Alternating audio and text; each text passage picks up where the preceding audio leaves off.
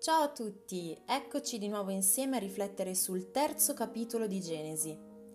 Devo premettere che non è stato per niente facile questa volta equilibrare questo passo, perché si tratta di un argomento che ci tocca nel vivo ma che noi non vorremmo mai ascoltare. Si parla del peccato e delle sue conseguenze che ancora oggi allontanano l'uomo da Dio e dal suo proposito per la sua vita.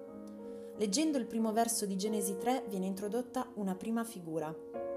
Il serpente era il più astuto di tutti gli animali dei campi che Dio il Signore aveva fatto. Esso disse alla donna, Come? Dio vi ha detto di non mangiare da nessun albero del giardino?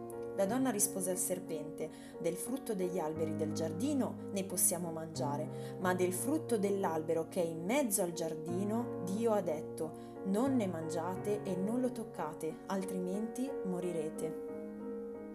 Il serpente si avvicina alla donna con fare arrogante, molto sicuro di sé. La donna sapeva quale fosse la verità, cosa Dio le avesse detto, ma ha preferito dare ascolto a quello che la sua mente pensava fosse logico. Sapete una cosa?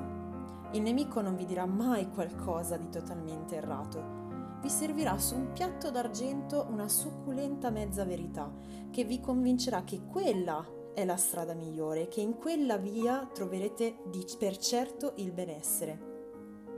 Non lasciamoci ingannare da ciò che è bello alla nostra vista, da ciò che attrae i nostri sensi. Interroghiamoci piuttosto sempre su cosa sia benedizione per la nostra vita e chiediamo a Dio di guidarci nel vedere la strada migliore.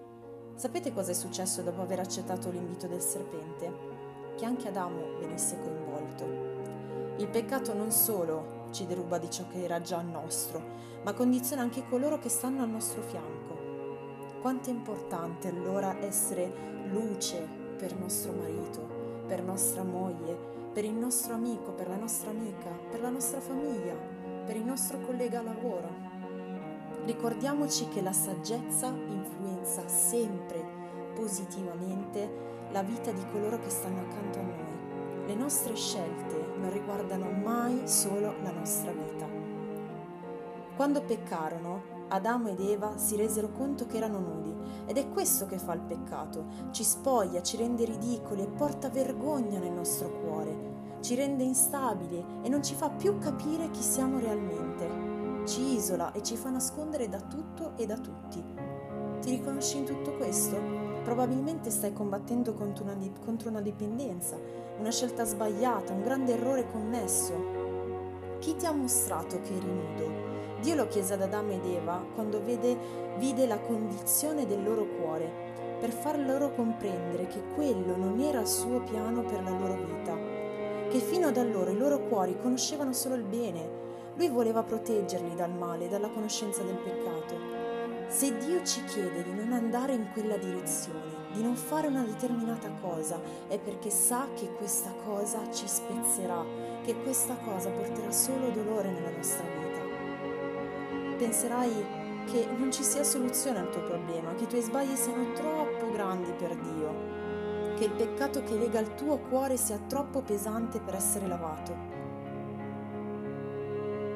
ma al verso 21 leggiamo, Dio li vestì, Dio non li abbandona come non ha mai abbandonato te. Certo, il peccato ha portato delle conseguenze nella tua vita e nella loro vita, ma Dio è misericordioso e se oggi riconosci che la tua vita spezzata può essere guarita solo da Lui, Lui ti rivestirà e ti donerà quella pace che cerchi da tempo e che niente e nessuno riesce a darti. In Isaia 62, 62 leggiamo, Io non tacerò, non mi darò posa finché la sua giustizia non spunti come l'aurora e la sua salvezza come una fiaccola fiammeggiante. Lui sta aspettando te. Lasciati andare al suo perdono e ritorna nel giardino dell'Eden. Dio ti benedica e conosci Gesù.